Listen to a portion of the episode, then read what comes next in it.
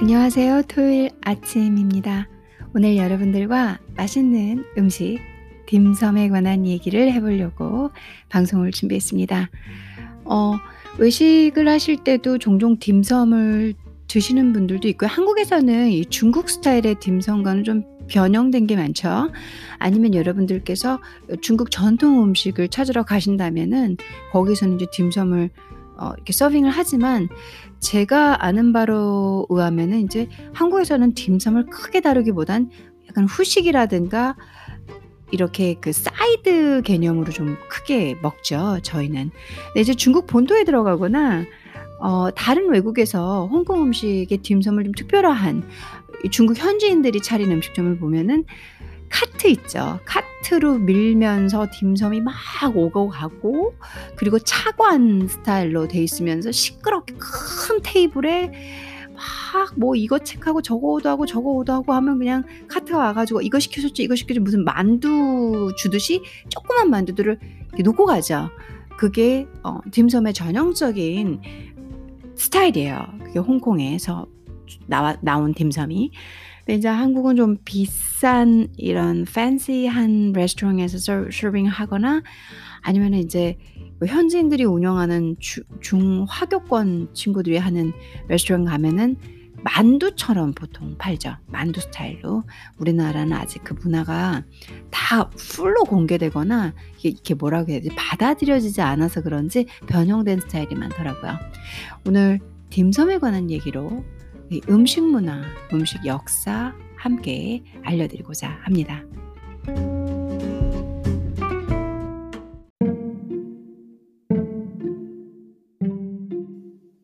intro에서 말씀드렸던 것처럼 홍콩 스타일의 딤섬 그런 거 있잖아요. 뭔가 이렇게 luxury한 버전으로 바꾼 거 말고 중국 음식도 한국에 들어와서 상당히 비싸게 luxury하게 많이 바꾸잖아요. 호텔 같은 데 있고 그리고 이제 진짜 중국 요리 그 중국 아무 데나 가면 먹을 수 있는 음식들이 어 좀 많이 막 비싸게 바뀌어 가지고 되게 고급 요리로 이렇게 변신해서 있는 어 딤섬도 그런 케이스가 되게 많아요. 호 그러니까 호텔 뷔페나 가야지 좀 많이 있고 최근에 어 최근인지는 모르겠는데 홍콩에 유명한 유명한 딤섬집인데 팀 호안이라고 그 삼성동에 있대요. 어 고거 같은 경우는 뉴욕에도 있고 어 또 어디도 방 방콕에도 있고 좀 3개 이렇게 체인처럼 있거든요. 거기도 가면은 뭐 전형적인 홍콩 스타일로 딤섬 종류를 이렇게 선택을 하게 해요. 딤섬이 종류가 상당히 많아요. 근데 그래서 오늘 제 방송에서는 뭐 제가 당연히 역사도 좀 잡아 드릴 거고 이 딤섬이 무슨 뜻인지 그것도 설명을 드릴 거예요. 저는 아 지식을 중심으로 여러분들께 음식 문화든 뭐 영상 문화든 예술 문화든 이제 문화를 중심으로 이 지식 방 지식을 드리려고 하는 사람이다 보니까 오늘 드릴 드리긴 드릴 건데 딤섬에서 가장 중요한 건 딤섬의 종류예요. 그래야지 여러분들이 그것도 재밌게 들으시고 어, 나도 가서 한번 먹어볼까 하고 체크도 하실 거 아니에요. 어, 가서 이제 이렇게 빌지 보고 딤섬 종류 선택하는 그 종이 보고 이게 뭐야? 이게 뭐야? 이게 뭐야? 하고 선택하는 것보다 이제 좀 정보를 듣고 '아 이게 그 종류구나.' 하고 시키면 어 봐도 모르는 건 아니실 수 있으니까. 빨리 코로나가 끝나서 여러분들께서 홍콩도 여행 가 보시고 아니면 중국 본토에도 중국 본토에 놀러 가셔도 홍콩만큼은 아니어도 홍콩 뭐 저리 가라인 그런 그 딤섬집이 널려 있어요. 그래서 코로나가 끝나게 되면 여행을 어 빨리 끝났으면 좋겠네요. 도대체 언제 끝나 아무튼 잠깐 딴소리 드리면 그래서 딤섬도 먹으러 가고 한국에서는 제가 뭐다그 일일이, 일일이, 일일이 막 하나하나 다 찾아가면서 돌아다니지는 않았지만 보통 딤섬 가격이 있는 것 같아요. 딤섬이 싸지 않 않다라는 느낌을 좀 받고요, 제가 먹어 보니까. 그리고 인제 제가 간 곳들은 많이 비싸고 좀 호텔 빌라고 고급지고 이런 게 좀 많고요.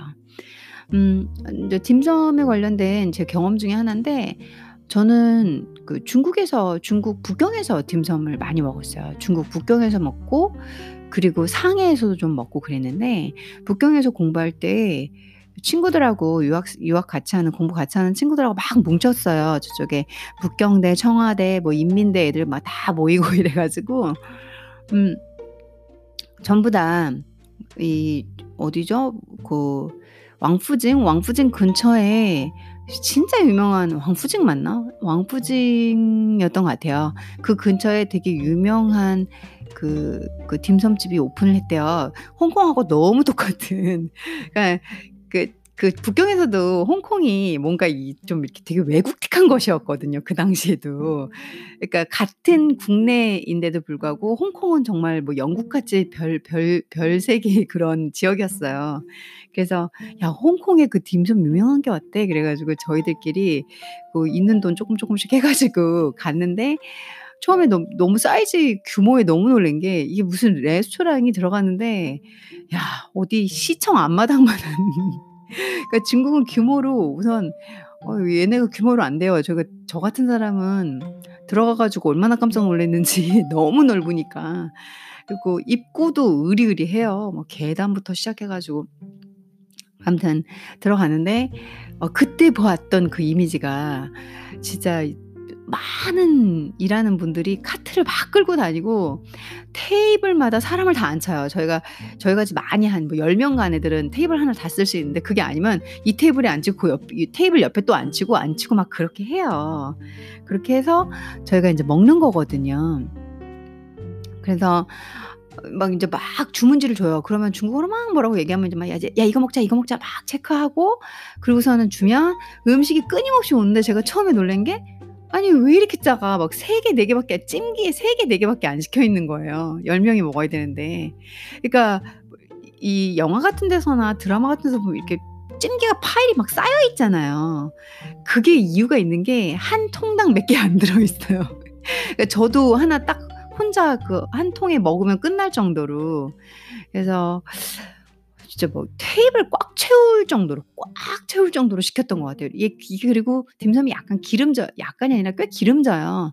차랑 먹어야 돼요. 그러다 보니까 이제 인차라고도 부르죠. 그걸 얌차라고 할 거예요. 광동으로는. 그래서 인차 해가지고 어 항상 커피, 그러니까 티관처럼 돼 있죠. 티관. 커피란다. 죄송해요. 차랑 같이 이 딤섬을 먹는 게 홍콩인들의 습관이거든요. 그게 진짜 전형적인 이 딤섬집이죠. 이 티하우스라고도 불리기도 하고요. 저는 이제 북경에서 어 그렇게 처음 딤섬집 예 중국의 것이지만 홍콩의 것이지만 정말로 홍콩 것 같은 것을 북경에서 먹어봤고 그리고 인제 두 번째로는 제가 홍콩 가서 어 직접 진짜 그런 분위기를 겪으면서 먹어보기도 했죠. 그 얘기는 조금만 쉬었다 다시 설명을 드려 볼게요. 홍콩을 여행할 때 홍콩에 직접 내려가서 먹어본 딤섬은 어 중국에서 북경에서 먹었던 그것과 어 사뭇 다르지 않았었어요.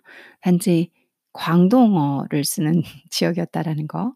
그리고 조금 더 더 좁고 어 뭔가 이게 넓기는 넓은데 예 중국이 큰 사각형의 광대한 느낌이라면 중국이라는 건 북경이. 근데 이 홍콩은 좀 뭔가 좁고 길고 높은 건물 안에 있는 그런 느낌이었거든요. 어 홍콩의 전형적인 이미지죠. 이 좁고 후통과 같은 느낌의 좁고 이런 가느다란 그런 길. 어 그게 인제 홍콩의 느낌이다 보니까 그런가 봐요. 여러분들 영화 중에서 화양 영화 본 보시면 이 홍콩의 전형적인 건물 느낌이 많이 나오죠.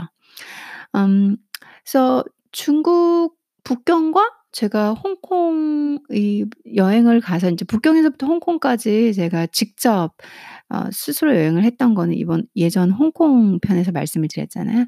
고때 가서 먹어 봤는데 어 가격은 그냥 먹을 만했고 뭐 '비싸다.' 이런 느낌은 많이 없었고요. 지금은 또 어떤지 모르겠는데 근데 이것도 천차만별이에요. 싼 집도 있고 비싼 집도 있고.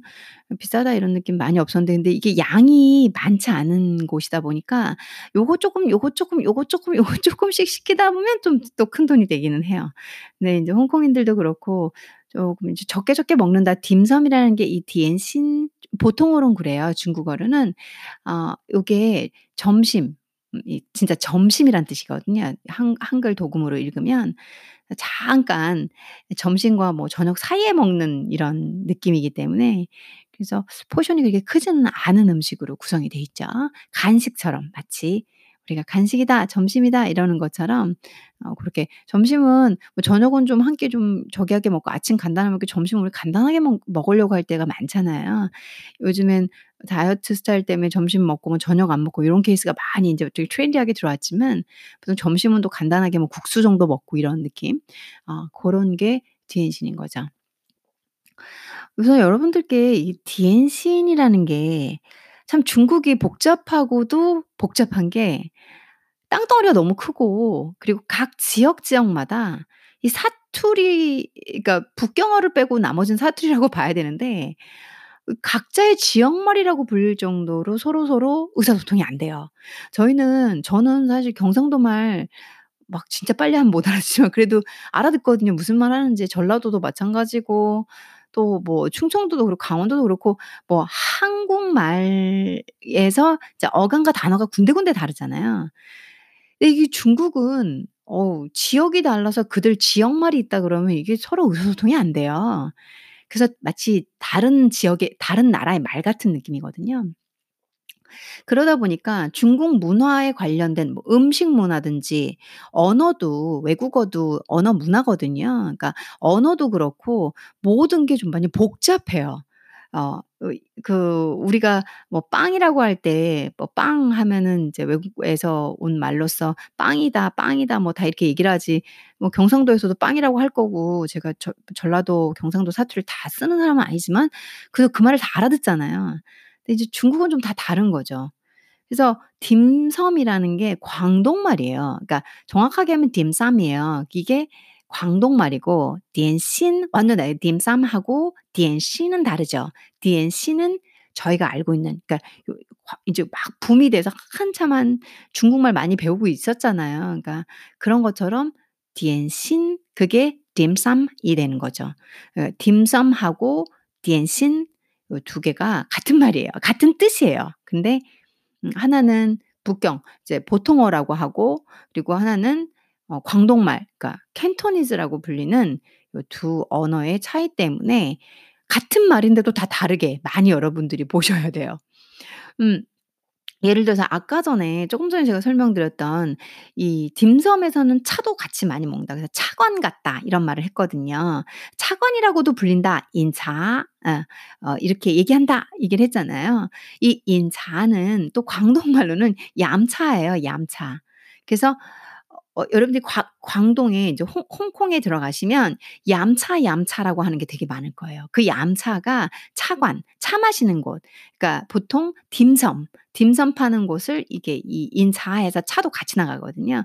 고렇게 차 cuisine처럼 차 음식처럼 어 불리는 단어가 다른 거죠. 그러니까 인차든 중국어를 알고 계시다 그러면 인차 그리고 중국어를 모르신다 그러면 얌차라고 난 들었는데 누가 그러세요. 그게 그 광동 말이고 똑같은 말로 어 이 보통어 중국어 만다린어로 하면 다 같은 말이에요. 그럼 인차가 되는 거죠.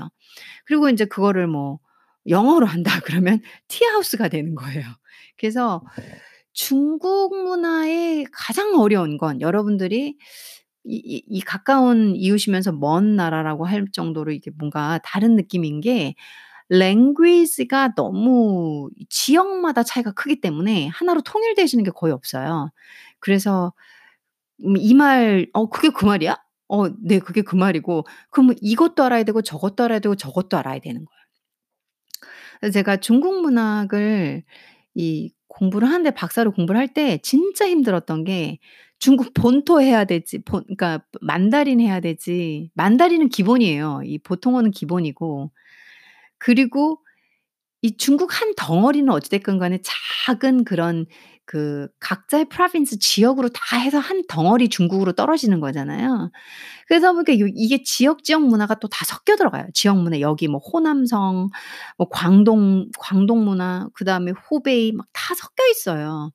그러다 보면 또 그들만이 쓰는 또 단어들이 있고 그리고 지이 중국이 워낙 넓다 보니까 보통어로 일 통일은 시켜 놨지만 이게 막 진짜 억지스레 통일은 시켜 놨지만 어 과거에 명나라, 청나라 쓰던 말 그리고 이 조사 하나가 과거에는 이런 뜻이었고 지금은 이런 뜻이고 이런 게 너무 많기 때문에 사실 제가 몰라서 중국 문학 박사를 했지 이걸 깊이 알았다면 안 하지 않았을까. 라는 생각을 그래서 어느 중국 친구가 제가 중국 그 박사를 하고 있다. 중국 문학 박사를 하고 있다 했더니 저도 짠다마. 진짜 쉬운 중국어 짠다마. 야 진짜야? 대단하다. 리하야다. 왜 그러냐면 이 중국 사람들한테도 중국 문학은 어려운 거거든요. 너무너무 너무너무 다양하고 다르고 통일이 안 됐고 통일이 된 듯 안 됐고 세분화됐고 이 역사가 너무 길고 해가지고 아 제가 딤섬 딤섬 얘기하다 또 뭔 소리 어, 이걸 말씀드린 거 이게 한 지역의 문화를 할 때는 언어, 역사 그거 다 관련돼서 그게 하나의 이런 여러 가지 폼으로 나타나는 게 문화잖아요. 지금 제가 음식 문화를 설명을 드린다 그러면 음식 문화 그 지역의 무 역사 들어가야 되고요. 그 지역의 습관, 생활 습관, 라이프 스타일 들어가고 그 지역의 언어는 기본으로 들어가요. 그 지금 설명하려고 하는 어느 지역의 문화라면. 그래서 이 음식을 해도 역시 언어가 함께 동반이 되죠. 그러다 보니까 제가 딤섬 이거 전 예전에 딤 딤섬은 뭐고 그다음에 인제 중국어를 배우면서 디엔시는 뭔가 이거 되게 헷갈렸었거든요. 네 여러분들께 인제 고거를 좀 깨끗하게 규정을 드리려고 설명을 드리고 있습니다. 그러다 보니까 좀 길어졌네요. 잠깐만 쉬었다가 설명 다시 드려 볼게요. 자 이제 중국의 딤섬 음 딤섬을 즐기기 위해 얌차로 가셔야 되겠죠. 얌차는 어 위에서 조금 전에 설명드린 것처럼 인차 그리고 그 중국 보통어와 인차 보통어로 인차 그리고 중국의 광동어로 얌차라고 한다고 말씀드렸어요. 얌차는 어 광동 말인데 음 이게 이 딤섬을 파는 곳이 얌차라고 생각하시면 돼요. 이해되시죠? 어 얌차를 다시 한번 정리를 해 드릴게요. 딤섬을 하시려면 얌차를 아셔야 되니까 딤 아 이 딤섬하고 얌차는 모두 다 광동말이에요. 어 그 지역에서 나온 말들을 외국에선 그냥 그대로 써 주잖아요. 그래서 저희가 딤섬으로 알고 있는 거예요. 근데 저는 이 중국 이뭐 홍콩이 너무 특색이 강하고 그다음에 영국령에 있고 영국령에 걸쳐 있다 보니까 이게 인제 전 세계적으로 유명해지니까 광동어를 그대로 드러내서 문화를 쓰는 경우가 많아요. 중국어 보통어로 한번 거 겨 걸러 주지 않고. 그래서 여러분들이 받아들이시는 대로 하셔도 되는데 인제 저 같은 경우는 아무래도 중국 음 본토, 본토 문학을 했던 사람이기 때문에 어 중국말로 한 번씩 저 저희들 같은 경우는 点心, 点心 그냥 이렇게 해 버리고는 디 딤 딤섬이라고 안 하고 인제 광동말을 못 하니까 뭐 이 북경이나 제가 인제 공부했던 곳에서는 중국 내륙 지방에서는 그러다 보니까 点 点心, 点心 이렇게 뭐 이렇게 얘기를 하거든 얘기를 하거든요. 그래서 제가 아 북경어도 죄 죄송해요. 자꾸 북경어라고 해서 보통어도 함께 설명을 드려 볼게요. 어 얌차라는 것은 이 인차의 광동식 발음이에요 얌차. 차를 마신다는 뜻이고요. 아까 설명해 드렸죠. house 영어에서 영어로 표현한다 그러면 house로 표현한다. 영어 house 광동말 얌차 그리고 중국 보통어 그러니까 이 중국에서 대표 어로 쓰이는 말 그거로는 디엔신이라고 얘기를 하죠. 우리도 서울말이 이 한국말의 대표라고 볼 수 있잖아요. 중국에서도 인제 북경에서 쓰는 이제 저 동북 쪽이라고 봐야 되겠죠. 그아 말을 지금 이 친구들은 이 중국에서는 보통어라고 하면서 모든 지역에서 이 전 중국 내부에서 다 일종의 모국어처럼 선정이 돼 있거든요. 그러다 보니까 저도 모르게 자꾸 뭐 북경어, 북경어 북경어도 일종의 사투리예요. 알화를 많이 쓰거든요. 근데 이 보통어에는 북경어랑 거의 뭐 같다고 보면 되고 그리고 북경어에서 쓰는 알화를 모국어에선 이 중국 인제 보통어로 불리는 그 모국어에서 상당히 많이 쓰이게 되죠. 그러다 보니까 저도 모르게 북경어, 북경어 할 때가 있는데 북경어도 일종의 사투리기는 해요. 근데 인제 보통어가 아 북경어에 가깝다라고 보시면 되는 거죠. 어 얌차의 주 메뉴는 딤섬이에요. 그죠? 이 딤섬이라는 것은 광동말 그다음에 보통어는 点心이라고 얘기를 하고요. 한국말은 점심이라고 하고요. 뭐 영어로는 snack 뭐 brunch 뭐 이렇게 되겠네요. 어 그래서 이 点心이라는 한자는 광동어와 보통어의 말은 다르지만 뜻은 마음에 점을 찍는다 라는 뜻을 갖고 있어요. 이 뜻이 상당히 예쁜 뜻이에요. 이 뜻은 어 정확하게는 이게 点心이라는 게 줄어든 말이고요. 원래 중국어로 감사를 표현하려면 点点心意라고 표현을 해요. 心意 마음의 뜻을 点点 찍다 표현한다는 소리예요. 그래서 아 내가 이 마음으로 너무 감사해 할 때 点点心意라고 하는데 이 앞 에 点点 두번 있잖아요. 그래서 点 하나 빼고 뒤에 心意에서 意 뜻이라는 단어를 빼서 点心 해서 마음에 인제 점을 찍다, 마음의 감사함을 표현하다라는 뜻으로 나타내게 되는 거죠. 어 그래서 인제 이 점심이라는 게 또 왜 그런 뜻을 갖고서 뭐이 어원부터 history가 또 들어가져야 돼요. 그러다 보면은 여러분들께 어 点心 메뉴를 설명을 디에 딤 딤섬, 点心 메뉴를 설명드릴 시간이 없을 것 같아요. 그래서 여기서는 인제 디엔디엔신히라는 다예 사자성어에서 点心으로 shorten 줄여서 말이 되 생긴 뜻은 감사함, 마음에 점을 찍는다, 인제 감사함을 나타낸다 라는 뜻으로 시작한 말이다. 요 정도만 알아두시고요. 역사를 좀만 짧게 설명은 드려 볼게요. 더 이렇게 좋은 자료로 긴 게 있지만 시간상 어 당나라 때 육우가 육우라는 사람이 있었어요. 다경. 이 다가 어차 인제 우리 뭐 경전할 때 경 그래서 차 경전. 저도 이거를 공부를 좀 했었는데 다경 되게 어려운 책이거든요. 근데 차를 차를 뭐 이게 성경할 때 경하고 같은 거예요. 그 정도로 높이 다 그게 다경이에요. 어 그 책에 보면은 사실 사자 사자성어로 돼서 되게 어렵고 제가 중국 문학 중에서 고전을 안 한 게 이 다경을 하다 포기했거든요. '난 내가 고전은 하면 안 되겠구나.' 이런 생각을. '음 그래. 영어를 하는 나로 나로서는 현대문학이 낫겠어.' 뭐 이러면서. 근데 참 좋은 책이에요. 이 당나라 때 유구가 다경을 쓴 이후부터 중국 사람들은 차를 즐겨 마시게 됐어요. 그리고 차 전문점도 생겨났어요. 그러니까 중국이 차에서는 좀 발달됐다라는 걸 보면 차를 경전급으로 하는 다경이 있다는 거죠. 이런 책이 있다는 거죠. 그러면 이들이 채 차를 얼마나 경 성 이렇게 정말 중 중요시하고 그 어느 정도 높이로 그리고 이게 일상에서 얼마나 중요한 건지 지금 느껴지시죠? 다경. 어 그 불경, 다경, 성경, 경자 이그 같은 경이거든요. 그 처음에는 차와 함께 호박씨 꽈스라고 하잖아요. 그러니까 호박씨나 쿠키 등을 먹었고요. 근데 중국 제가 갔을 때 제 입에는 쪼끔 그다지 맛있진 않았지만 그런 티 쿠키가 되게 많더 많더라고요. 티 티 쿠키. 그러니까 쪼끔 쪼끄만 버터 쿠키 같은데 슈퍼 같은 데 보니까 많이 팔아요. 뭐 과자 킬러거든요. 전 지금도 이 나이 먹도록 과자를 너무 사랑하는 사람이거든요. 그러니까 제 눈이 얼마나 홀랑 뒤집혔겠어요. 그래서 "어 이거 맛 야이 과자 맛있겠다. 이 과자 맛 버터 과자야? 뭐뭐 무슨 과자야?" 막 다 먹어 봤는데 맛은 쪼끔 제가 생각했던 부류들의 맛은 아니었는데 그게 대부분 차와 함께 먹는 쿠키였다는 걸 나중에 알게 됐죠. 어 그래서 인제 차 전문점도 생겨났고 뭐뭐 호박씨나 쿠키 등을 함께 먹기도 했고 근데 1930 년대에 남성들만 얌차를 즐겼다고 그러니까 얌차가 인차, 차를 마시다 인 마시다라는 뜻이고 차는 차거든요. 그래서 차를 마셨다고 하는데 나중에 1970 년대가 돼서 이 여성의 사회 진출이 늘어나면서 여성들도 얌차를 즐겼다고 해요. 차관에 가서 차를 마시면서 인제 거기에 브런치급이 되는 딤섬도 함께 먹게 되는 거죠.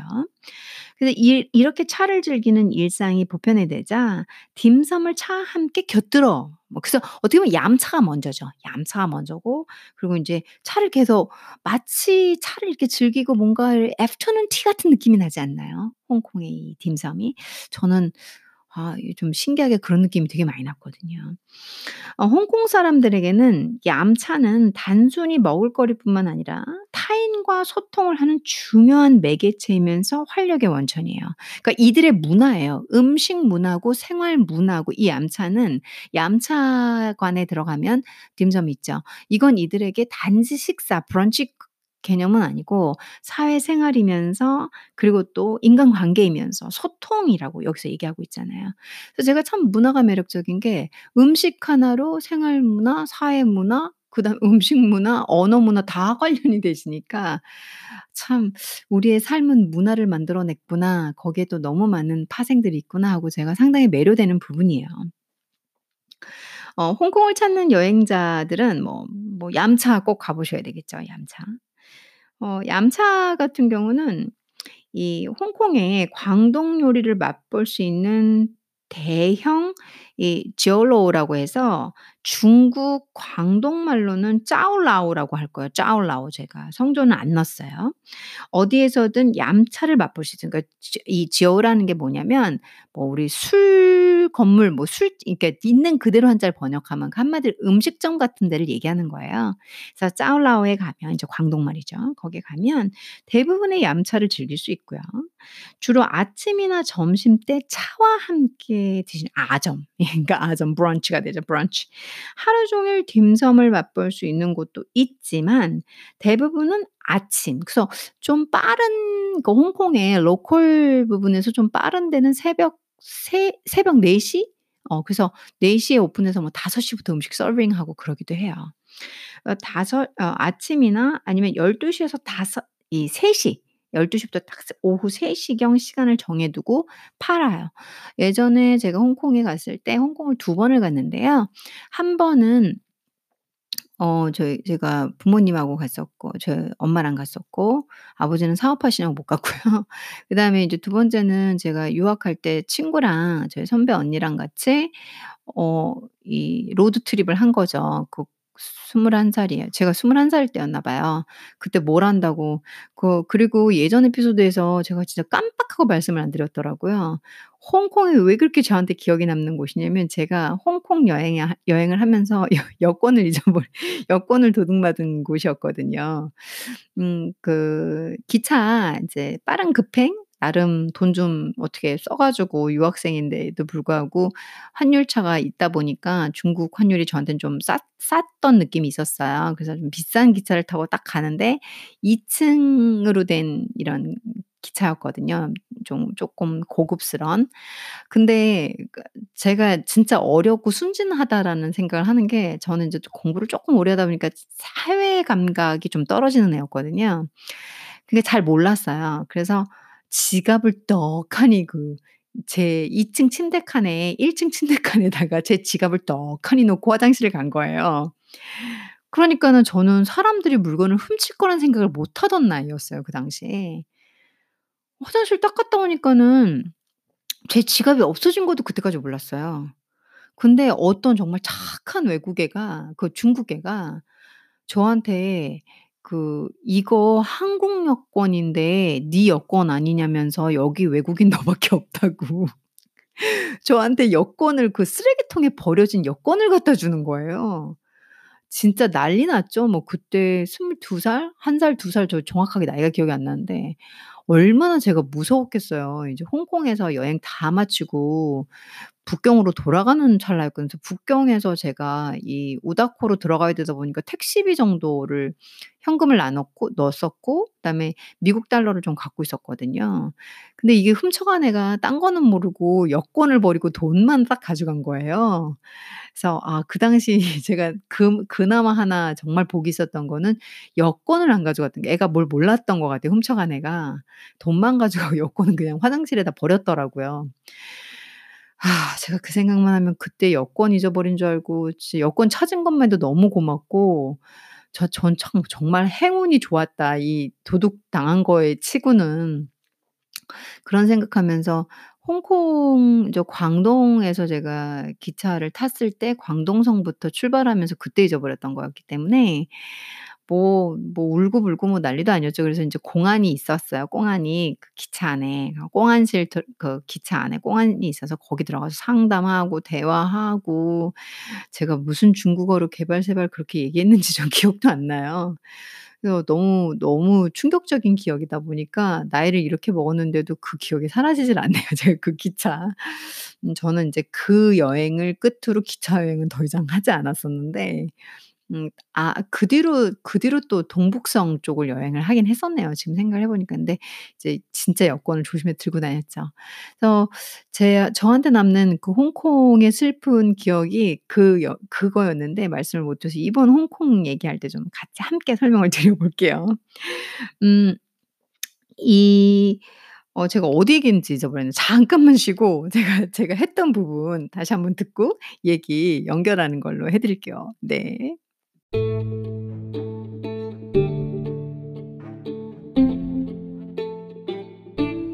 얌차를 언제 어디서 먹나 얘기를 하다가 제가 홍콩 제 경험담 여권 도둑 맞은 사건 좀 얘기 드리고 사실 홍콩 여행에서 말씀드려야 되는데 또뭐 딤섬 얘기니까 함께 드렸고요.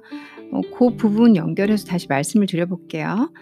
어 여러분들께서 일요일에 인제 어 지금은 코로나 때문에 여행이 그렇지만 이제 다시 여행을 다닐 수 편안하게 다닐 수 있는 시 시간이 온다면 음 일요일 같은 경우는 '얌차를 즐기시고 싶다.' 여행 가신 날이 일요일이 있어요. 그러시다면 아침부터 서두르는 게 좋은 게 이 핵가족이 대부분인 홍콩에서 따로 떨어져 사는 부모님과 일요일이면 함께 모여 얌차를 즐겨요.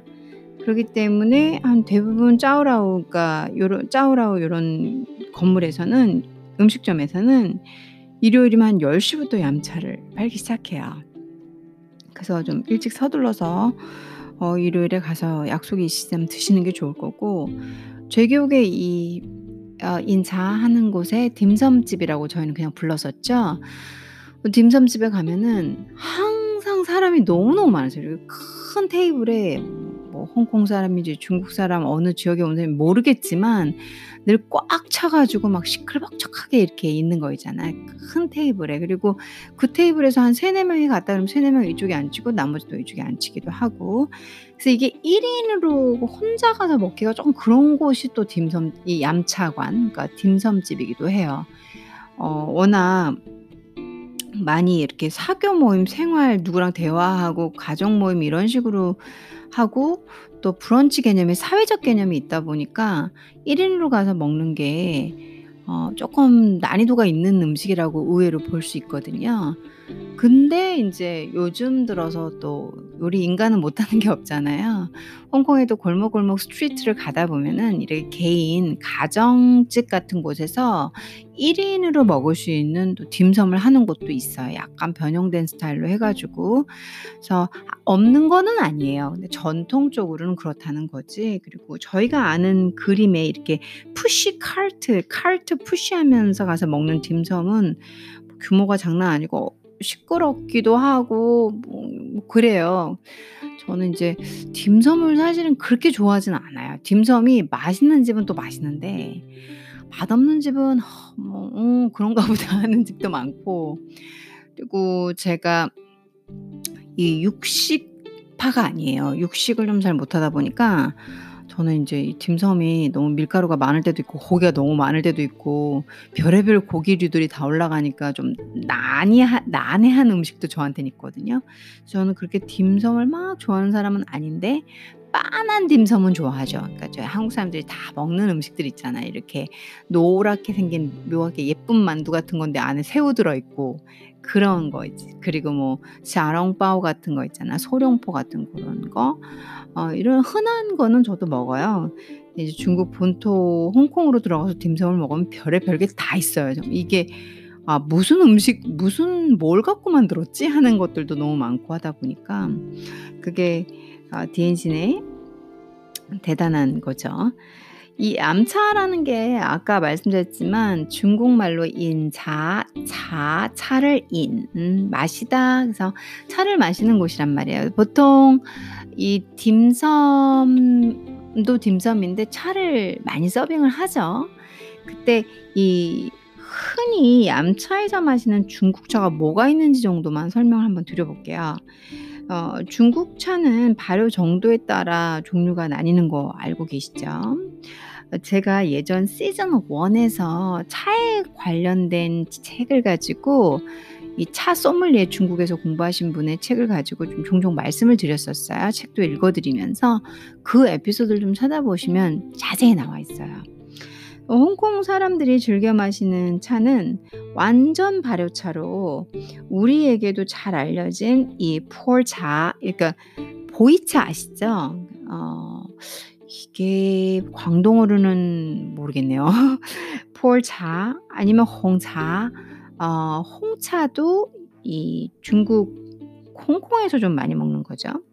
특히 이 폴차 같은 경우는 보이차죠. 보이차는 기름기를 제거하는 효과가 있어서 기름진 음식을 즐겨 먹는 중국인들에게 인기가 많아요.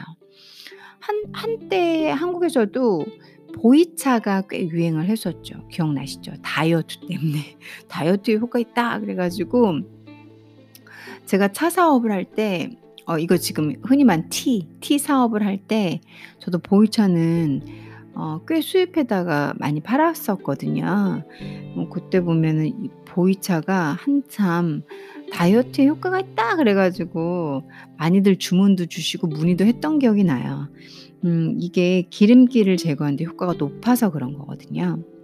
홍콩에 만일 가셨다면은 한 번쯤은 꼭 마셔 보기를 권하는 게 또 이 폴차예요. 이외에도 반 발효차에는 이제 우롱차 해서 우롱차가 있죠. 그리고 발효를 시키지 않은 차에 녹차가 있어요. 여러분들이 가서 원하시는 스타일로 드시면 돼요. 저는 중국에서는 보통 기름진 음식을 먹을 때는 홍차 계열을 좀 많이 먹고요. 그리고 그냥 그냥 이렇게 티건 가서 차를 마실 때는 자스민 계열을 좀 많이 먹는 편이에요. 저 개인적으로는. 이제 여러분들께 얌차가 무엇인지 아주 아주 많이 강조하면서 반복해서 반복해서 인차, 얌차 다 같다고 말씀드렸어요. 거기 안에서 여러분들이 알고 계시는 어, 딤섬 그리고 딘신 그리고 한국말로는 점심 어, 이 메뉴가 있다라고 말씀을 드리고 있어요. 이제 드디어 이 메뉴의 종류를 알아보고 설명을 하나하나 드려보고 여러분들이 나중에 어, 딤섬집에 가셔서 이 지식을 활용하셔서 꼭 맛있는 걸 드셔보셨으면 좋겠어요. 딤섬 메뉴 한번 설명드려 볼게요. 딤섬 메뉴를 어 이름을 하나하나 설명을 드릴 건데요. 먼저 딤섬의 종류로 구분을 지어서 딤섬의 이 종류에 따라서 그들의 이름을 하나씩 말씀을 드려 볼게요. 이 딤섬은 덤플링이 있죠. 덤플링 영어로는 만두라는 뜻이죠. 그쵸? 그래서 이렇게 조그만 만두 같은 느낌 느낌? 여러분들 이렇게 찜기에 보면 어 저희 교자나 그냥 이렇게, 이렇게 만두 같은 왕만두나 이런 만두 같은 동글동글 뭔가 다 닫혀 있는 애들 있잖아요. 그런 애들을 덤플링이라고 하는데 고렇게 된 종류들이죠. 어 이 딤섬은 덤플링으로 나누고 롤 스타일, 이렇게 말린 스타일 그리고 번, 번 하면은 어 우리 왕만두 같은 거 아시죠? 이렇게 동그랗게 생긴 거. 아예 어딘가 만두 교자처럼 중간에 봉한 게 없는 거 있죠. 찐빵 같은 거. 그게 번이거든요. 그리고 케이크 스타일이 있고 딤섬은 왜냐하면은 브런치고 또 간식이기도 하고 식사와 식사 사이에 먹는 거기 때문에 얼마든지 번하고 케이크도 들어가요. 그리고 인제 미 미트에서 인제 고기, 고기 종류에서 나눌 수도 있고 seafood 해서 해산물 종류에서 나눌 수도 있고 vegetable 해서 야채, rice 여기가 또 rice가 많아요. 뭐 연 연밥, 연잎밥 아시죠? 그런 것처럼 어 그리고 콘컨 컨지 해 가지고 조 해서 죽이라고 하죠. 한국말로는 그런 스타일도 있고 rice 스타일도 있고 그다음에 어 디저트, 디저트 스타일도 있어요. 뭐 에그 타르트에서 蛋挞 그러니까 蛋挞 해 가지고 계란 에그 타르트 아시죠? 그런 것도 들어가고 tofu 두부 푸딩도 들어가고 종류가 많아요. 음 이런 카테고리 안에서 대표적인 걸로 위주로 말씀을 드려 볼게요. 여러분들이 잘 아는 거라든가 해서. 첫 번째 dumpling입니다. shrimp dumpling. 영어로 먼저 말씀을 드려 볼게요. shrimp dumpling 해서 새우 dumpling이죠. 요게 虾饺 해 혹은 광동어로는 어 한국말로 성조를 다 빼고 많이들 얘기하는데 蝦餃라고 얘기를 해요. 하카오, 카오, 카오가 되겠네요. 하카오 해 가지고 요게 뭐 중국 교 중국 딤섬 중에 하카오, 하카오 하면은 이게 샤가 새우고요. 과 어 이 보통어에서 자오가 아 교자의 교자거든요. 슈림프 덤플링을 말하는 거예요. 간단하게 말씀드리면 여러분들도 자주 드시는 걸 거고 잘 아시는 거예요. 새우 들어간 이렇게 조그맣게 미니로 만든 만두.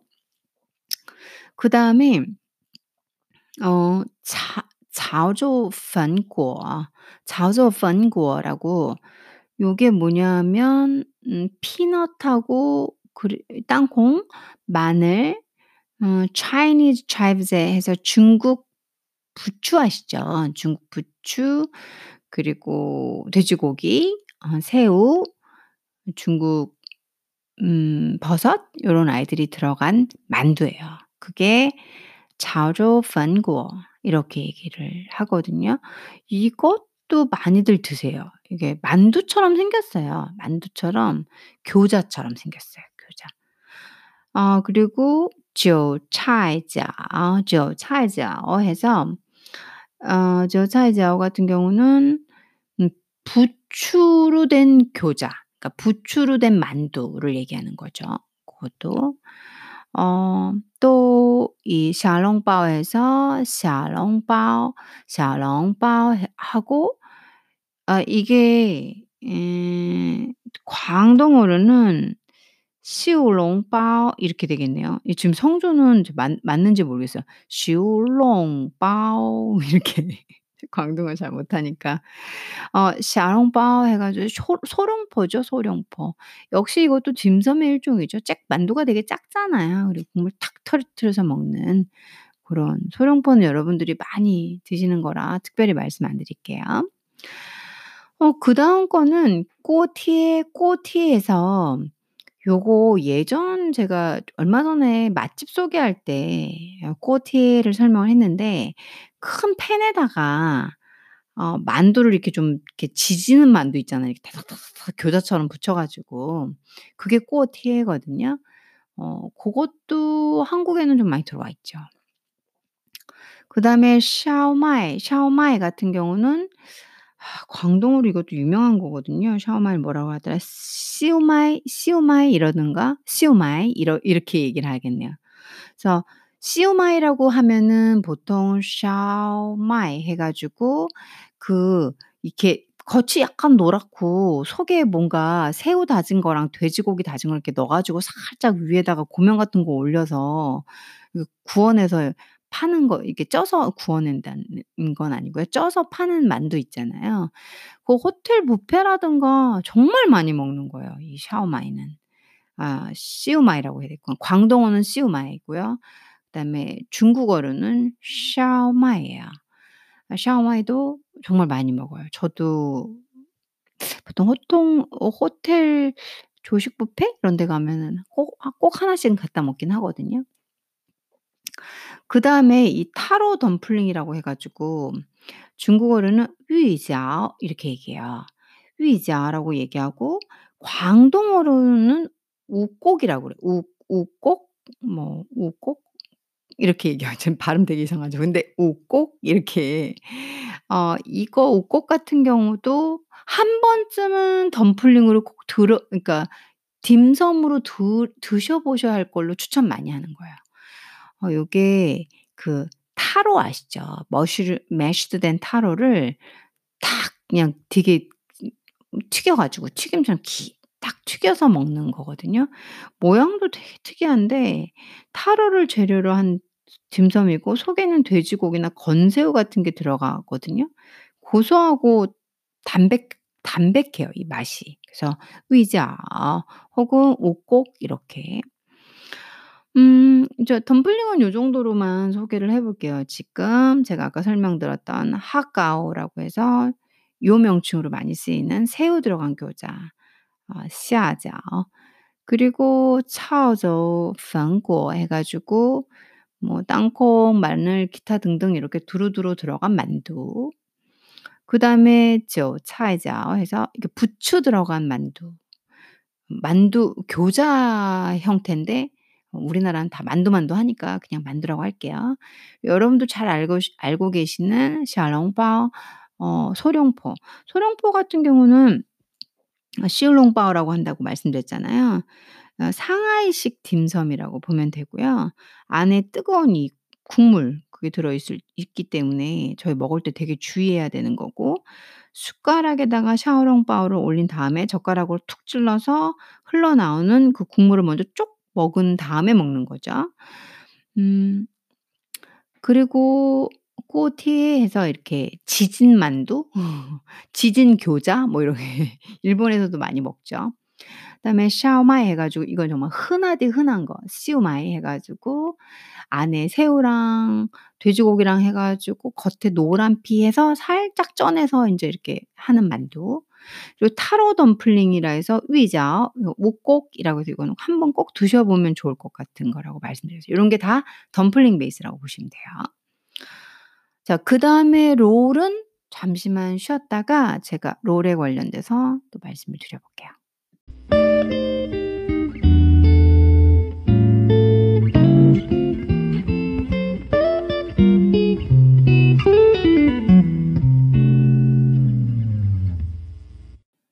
딤섬의 종류에는 롤이 있는데 여러분들 잘 아시는 춘권이 있죠. spring roll. 그쵸. 춘절, 춘젠인데 지금 저도 벌써 북경어에서 얼화인을 쓰죠. 아까 막 알화, 알화 했는데 제가 영어 하면서 맨날 알화라고 하는 거고 얼화인이라고 하죠. 어 춘젠인데 춘절 뭐 그냥 저도 습관적으로 사실 중국어 할 때는 저 북경어 말을 제가 많이 써요. 얼화인 들어간 말을 많이 쓰긴 해요. 어 다른 기타 지방 분들도 상해 아 북경에 오래 있거나 또 이렇게 Mandarin을 쓰시는 분들은 儿化音은 뭐다 조금 조금씩 다들 구사를 하시죠, 저 같은 외국인이 아니어도. spring roll 여러분들 잘 아시나요? 春卷. 아 이게 광동어가 있는데 광동어는 저한테 난이도가 높네요, 발음이. 어 이거 같은 경우는 deep fried 하는 거 아시죠? deep fried 하고 뭐 deep fried 한 상태에서 뭐 거기에 vegetables 들어가기도 하고 뭐 carrot, cabbage, mushroom 이런 아이들 들어가고 뭐 가끔씩 뭐 sometimes 아 meat도 들어가죠. 고기도 들어가죠. 그리고 tofu skin roll이라고 있어요. tofu 두부 skin roll, tofu skin roll이라고 있는데 그게 腐皮卷, 卷이 어 권자거든요. 말린 춘권할 때 권 이렇게. 이것도 어 그 두부 피 권이에요. 그래서 腐皮卷. 腐皮卷 같은 경우는 두부 피 두부 표 두부 겉 그 skin으로 어 뭐 고기라든가 야채를 이렇게 살짝 마는 거죠. 이것도 음 전 되게 맛있게 먹었었어요. 예전에 기억해 보면은 腐皮卷, 腐皮卷 해 가서 tofu skin roll이라고 아시면 좋을 것 같아요. 홍콩이나 기타 등등 가면은 영어랑 중국어 이 지금 의외로 어거 홍콩 분이라면은 분명히 광동어를 쓰시겠지만 그게 아니다 그러면 부 보 통어 지금 계속 제가 읽어 드리고 있는 보통어가 다 있어요. 어 어찌 됐건 간에 한자를 쓰고 발음이 다른 거기 때문에 한자만 보셔도 아시니까 아 이 두부 피로 만든 롤도 맛이 있어요. 알아두시면 좋을 것 같아요. 음 그 다음에는 아 그다음 유명한 거 이걸로 바로 가죠. 뭐 rice noodle roll이라고 해서 rice 쌀 noodle로 만든 롤이에요. 그래서 이거는 유명해요. 음 장펀, 장펀 해서 들어보셨죠? 장펀 같은 경우는 정말 유명하거든요. 그이 광동어로도 비슷해요. 정 정펀, 정판, 정판. 근데 장펀 해서 아 라이스 이렇게 쌀로 된 면 있잖아요. 거기에 고기랑 되게 하얗게 생긴 아 애들이거든요. 그래서 고기랑 야채 같은 걸 안에다 넣고 돌돌돌 말아 말아요. plain이거든요. 이제 거기다가 여러분들이 뭐 이렇게 뭐 소스 같은 걸 이렇게 뿌려 먹는 거예요. 근데 달달한 간장 소스 같은 걸 쫙 까맣게 해서 흰색 쌀피에 이렇게 까만 간장 소스가 쫙 올라가 있는 그게 바로 장펀이에요. 장펀은 상당히 유명하고 흔한 딤섬의 하나의 종류예요. 광동에서 많이 먹고요. 광동이나 기타 등등 중국 음식 뭐 중국 뭐 지역 음식 할 때 장펀이 안 나오는 경우는 거의 없죠. 어 그리고 요거 광동어로는 정펀 정도로만 아시면 될 것 같아요. 그 다음에 어 혹시 여러분들 이 자량이라고 들어보셨 자량 해 가지고 똑같이 하얀 쌀피예요. 지금 위에서 설명한 肠粉하고 비슷한 똑같은 쌀피인데 rice noodle인데 그 안에다가 북경에서 아침 식사로 먹는 이오티얼, 이오티아오예요. 근데 역시 저도 儿化音을 썼죠. 油条儿. 얘네를 안에 넣고 돌돌돌 마는 거예요. 그러니까 쌀 면 같은 두 두만 이렇게 널쩍 널찍해요. 우리가 생각하는 칼국수면이 아니라 널찍한 쌀면에다가 油条儿 넣고 돌돌돌 말아서 서빙을 넣는 거죠. 그게 炸两이라고 불러요. 이 炸两도 역시 상당히 유명한 어 그 롤 계열에선 딤섬이에요. 남쪽에서 저는 뭐 별로 안 좋아해요. rice 그러니까 아까 장 肠粉하이나 잘레 炸两 같은 경우 잘 안 맞고요. 제가 주로 먹는 건 spring roll 정도예요. 이제 뭐 저 개인적인 입맛이니까 광동 음식이 쪼끔 약간 많이 달달하고 이래서 제가 달고 짜고 달달 요런 요런 느낌이 있어요. 그리고 그 콘 콘쥐처럼 죽처럼 녹말풀처럼 이렇게 된 음식들 있잖아요. 제가 그런 음식들을 그렇게 좋아하진 않아요. 그래서 제 개인 취향에 에서는 스프링 롤 정도를 좀 좋아하는 정도고요. 어 롤은 다 소개해 드렸어요. 그래서 아 春卷, 腐皮卷 두부 피죠. 두부 피로 살짝살짝 돌돌돌 만. 그리고 rice noodle noodle roll 해서 이건 정말 중요한 거예요. 肠粉. 흔한 딤섬이고요, 광동에. 그리고 炸两 똑같은 이 肠粉하고 비슷한 음식인데 肠粉 안에는 뭐 기타 등등 야채 등 고기 등이 들어가는데 자량은 이오티얼, 이오티아오라고 하는 북경에서 많이 먹는 밀가루를 깊게 우리나라의 꽈배기 같은 느낌이 나죠. 근데 그것보다 좀 더 더 라이트하고 그냥 뭐 설탕 이런 거 안 묻히고 먹어요. 그걸 안에 넣고 만 거예요. 그게 자량이라고 불러요. 자 롤 소개해 드렸는데 쪼끔만 쉬었다가 번으로 한번 넘어가 보겠습니다.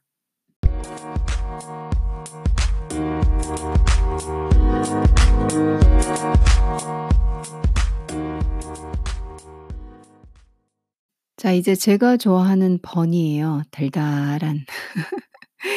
어 바비큐드 포크 번 해서 이건 정말 유명해요. 한국 분들은 한 번씩은 다 드셔 보셨을 거예요. 외국의 동남아시아 어느 호텔에 가도 조식으로 다 나올 때가 많거든요. 차 샤오 바오 이렇게 되거든요. 차 샤오 바 바오. 어 이게 바오가 광동어는 빠오라고 하거든요. 빠오 그래서 분명히 차 시우 바오 뭐 이렇게 할 것 같아요. 거의 맞 맞 맞아 어 맞게 맞네요. 차 시우 바오 그 와중에 깨알같이 책 보고 있었거든요. 차 시우 바오 하면은 고게 에 여러분들 이렇게 호텔 가시면 조식에 하얀색 빵인데 살짝 속을 이렇게 보면은 이렇게 고기 이렇게 무슨 간장 소스 같이 돼지고기가 발 바비큐처럼 돼서 어 뭐 금색 이렇게 갈색 뭐 이렇게 된 이렇게 살짝 들어간 빵이 있거든요. 제가 이게 지금 보여 드릴 수가 없어서. 근데 분명히 다들 한 번씩은 드신 빵이거든요. 예 차샤오바오 어 유명한 아주 흔한 어 우리한테 너무 많이 먹어 본 그런 번이죠. 그러니까 찐빵 같이 생겼 약간 위가 살짝 갈라지면서 오픈된 찐빵 같이 생겼는데 전 막상 이걸 보면 정말 맛있어 보여서 늘 들고 오는데 생각보다 제 입에는 안 맞더라고요. 그래서 바비큐드 포크 번 해서 차샤오바오, 차시우바오 뭐 이렇게 해 가지고 어 광동어와 보통어를 함께 읽어 드렸어요. 지금은 중국 홍콩에서는 어 광동어가 이제 정규 고가과정 교과 아 죄송해요. 보통어가 정규 교과 과정으로 돼 있고 대부분 홍콩에서 보통어를 다 쓸 수 있다 그래요. 저는 이 그 홍콩이 어 중국 본토 인제 대 내륙의 언어가 어느 정도 많이 흔해져서 인제 뭐 대부분이 쓸 수 있는 그런 상황에서는 안 들어가 봤어요. 그래서 잘 모르겠는데 홍콩을 어제 아는 동생이 어 홍콩 사람인데 그분이 그러시더라고요. 다 한다고 이제는. "보통어를 못하는 사람은 거의 없다. 보통어를 못하면 취업이 잘 안 된다." 뭐 이렇게 얘기를 하시더라고요. 어 그 다음에는 인제 sweet cream bun이라고 해서 저도 이거 엄청 좋아하거든요. 奶黄 하면은 보통 그 커스터드 크림 크림이거든요, 이 뜻이. 그래서 커스터드 크림이 쫙 들어가 있는 빵이에요. 이렇게 동그란 빵. 그런 거 싫어하는 사람 없잖아요. 커스터드 달달한 빵 거 커스터드 달달한 크림이 들어있는 빵이면은 맛이 없을 수가 없잖아요. 어 奶黄包 이렇게 달달한 것도 딤섬이 되고 저 음식이 되는 것도 딤섬이 되고 국수도 딤섬이 되고 딤섬은 종류가 상당히 방대하죠. 아 奶黄包는 맛있어요. 그다음에 인제 lotus paste bun이라고 해 가지고 요게 그 이 lotus 아시죠 여러분들? 그 한국말이 지금 생각이 안 나는데 연 연 뭐라고 하죠 lotus가? 그래서 요거는 lotus 요 씨를 이렇게 전부 으깨 가지고 넣은 그런 빵이에요 이 lotus paste bun이. 그다음에는 pineapple bun인데요. 아 菠萝 그러니까 菠萝 하면은 파인애플이죠. 파인애플 包 그래서 菠萝包 하면 이 이렇게 롤 같은 빵인데 거기에다가 파인애플하고 뭐 이렇게 달달한 거 그런 느낌이 나는 이런 그런 게 이렇게 토핑되진 빵이에요. 그래서 요것도 역시 맛있어요. 그러니까 대부분 제가 설 설명드린 게 4 개의 번인데 이 4 개의 번 중에서 바비큐드 포크 번 가장 흔한 차샤오바오 샤오바오 빼고는 나머지는 다 달달한 빵인 거죠. 네 차샤오바오 같은 경우도 사실 제가 먹어보면 약간 달달하다는 생각은 있어요. 아예 함께 케이크까지 들어갈게요. turnip 케이크 해 가지고 아 로보가 그 turnip은 이렇게 이렇게 살짝 이렇게 무 같은 거잖아요 이게 turnip이 영어로도. 그래서 어 무 맞아요. 그래서 어 로보가오 까 가오는 떡이란 뜻이거든요. 그러니까 영어로는 케이크과라고 설명을 하고 있지만 중국어 한자를 보면 다 까오를 쓰고 있어요. 까오는 우리 한국 컨셉으로 이해하려면 떡이라고 보시면 돼요. 이것 도어 로보가오는 푸딩인데 이 무로 지금 아까 turnip 음 무로 만든 그 무를 갈아서 이렇게 갈은 무로 된 그런 푸딩이에요. 상상하면 거기다가 약간의 건 새우를 좀 넣고 그 다음에 중국 소시지 그 다음에 그 버섯? 버섯 조금 이렇게 넣어서 걔네들을 찌는 거예요. 어 이게 이렇게 상상이 되시나요 여러분들? 나중에 로보가오도 한번 보세요. 그러면 뭔 뭔지 아실 거예요. 그럼 타로 케이크인데 이거는 위 토가오 해 가지고 위 토가오 아까도 가오는 계속 떡 계열이라고 말씀드렸어요. 역시도 여기서도 떡처럼 푸딩으로 나오는데 taro, taro로 만든 푸딩이다. 음 우리가 생각하는 그런 푸딩 느낌은 아니에요. 저희가 아 한국 사람들은 푸딩하면 뭐 계란 푸딩처럼 이렇게 그런 푸딩 생각하잖아요. 그런 느낌의 푸딩은 아닌데 아무튼 푸딩 계열이에요. 그리고 어 water chestnut cake 해서 이 마티까오 마티까오는 음 이것도 유명해요 마티까오도. 어 얘는 푸딩 계열이긴 한데 이렇게 좀 크리스피한 이 water chestnut이 들어가서 만들어진 푸딩이에요. 그래서 보통 다른 레스토랑 이제 여 여러 레 레스토랑도 종류가 많잖아요. 어떤 레스토랑은 뭐 뱀 뱀부 해서 뱀부가 어 단어가 왜 생각이 안 날까요 한국말로? 그거 있잖아요. 뱀부 아시죠? 그 뱀부 물 그 주스를 가지고 이렇게 좀 변화를 시켜서 만드는 곳도 좀 있어요. 그래서 이런 것들은 한번 시도해 보셔도 괜찮을 것 같아요. 마티까오.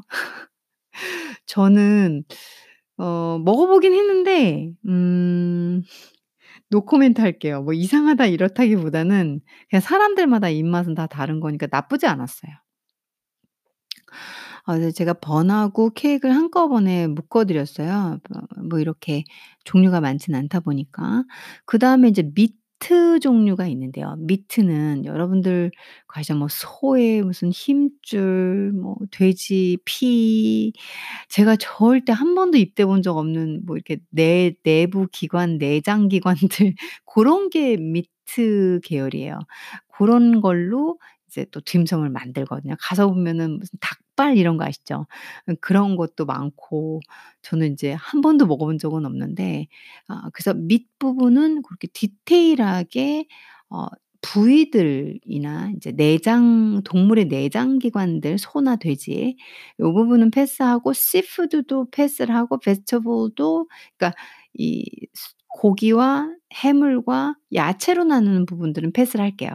그리고 인제 그 다음에 rice하고 디저트 파트만 하고 제가 보통 여러분들 중에서 그런 부분들을 드실 수도 있겠지만 가장 흔하게 드시고 시도해 볼 만한 딤섬들을 좀 소개해 드려서 끝낼게요. rice하고 디저트도 쪼끔만 쉬었다가 다시 설명을 드려 볼게요.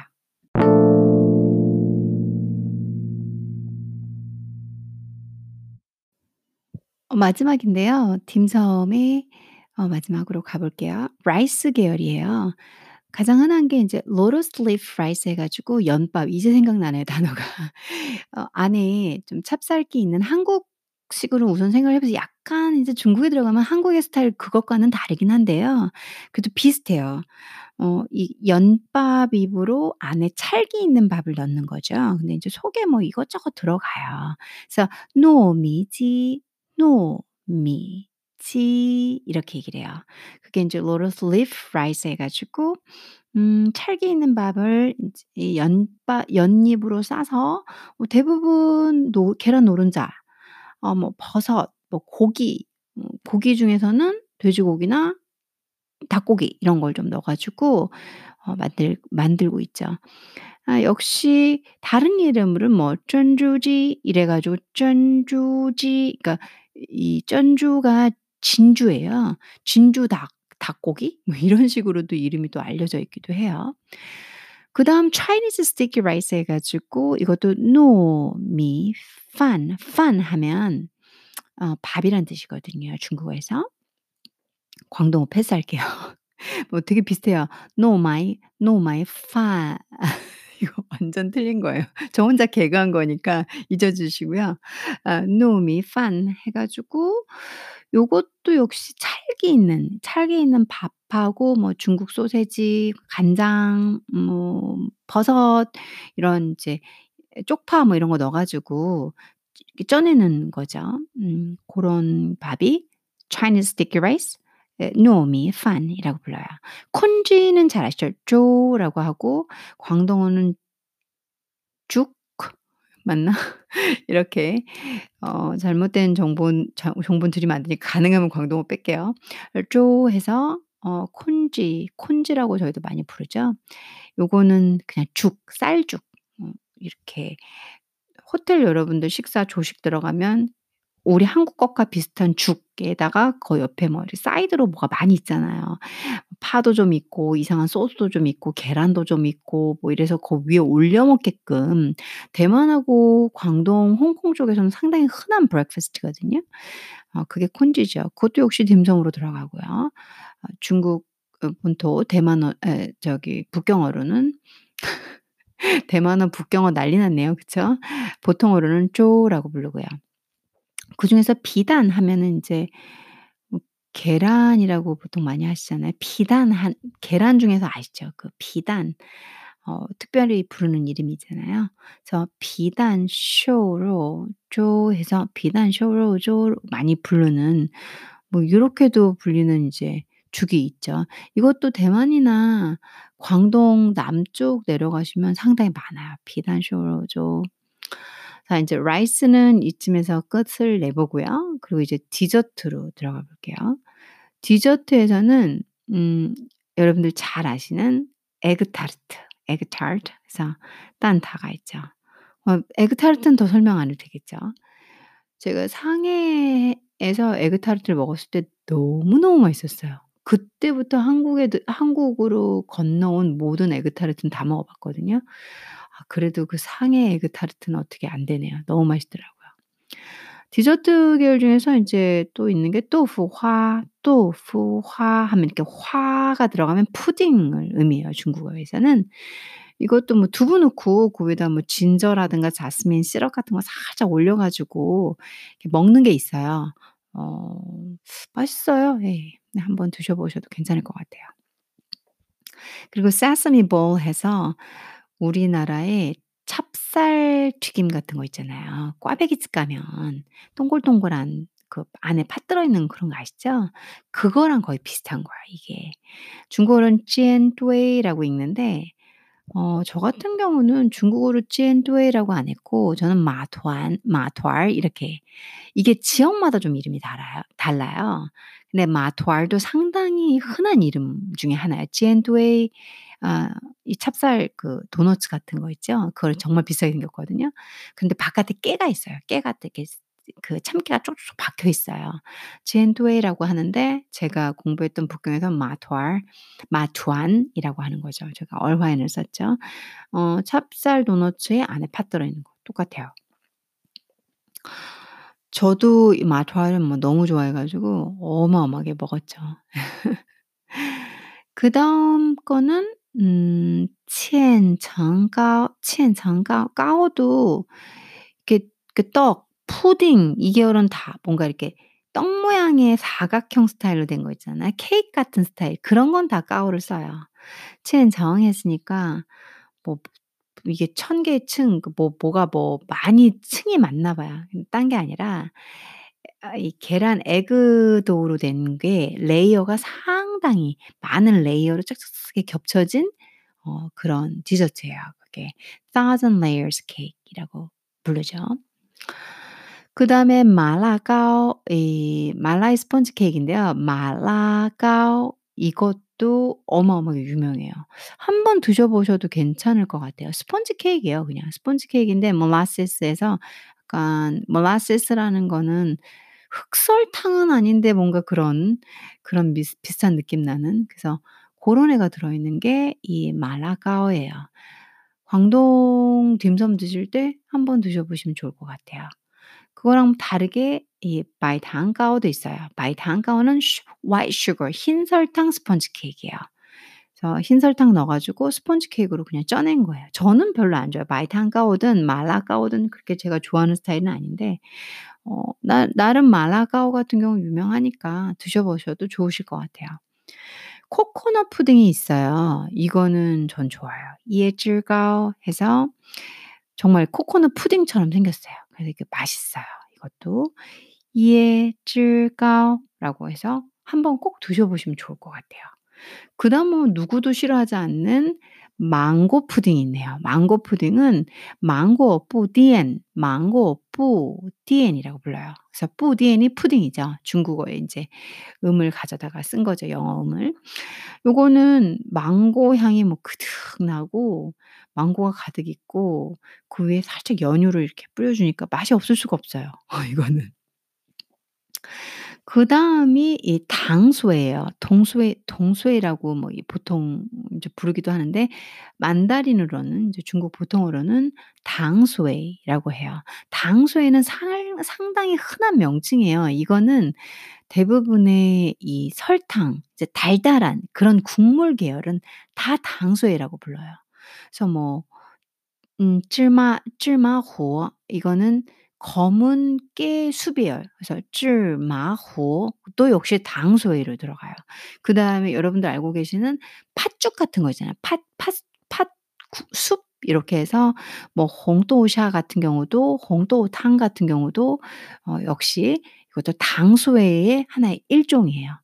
어 대부분 달달한 그리고 뭐 화성호 해서 음 땅콩 수 숲이라고 해야 될까요? 고것도 역시 이 당수의 일종이에요.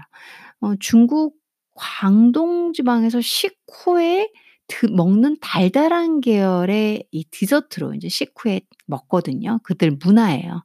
그건 거의 다 대부분 당수에라고 부르고 종류가 상당히 여러 개가 있죠. 제가 지금 벌써 몇 개 말씀드렸잖아요. 쯔마호 뭐 홍도탕이라든가 홍도 뭐 홍도샤 혹은 이 어 화성호 뭐 이렇게 아 어 혹은 뭐 허타월 허타얼후도 있네요. 월을 월넛 숲 이런 것도 있고요. 종류가 다양하고 많아요.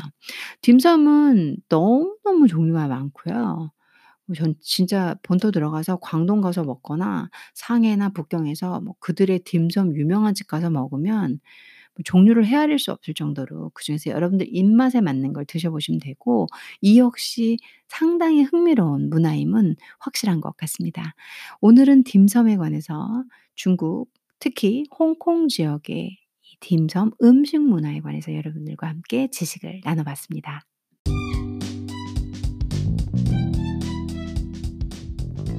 저와 함께 긴 시간 딤섬에 관해서 함께 들어주시고 공부해 주시고 어, 제이 팟캐스트를 아껴주셔서 너무 감사드리고요.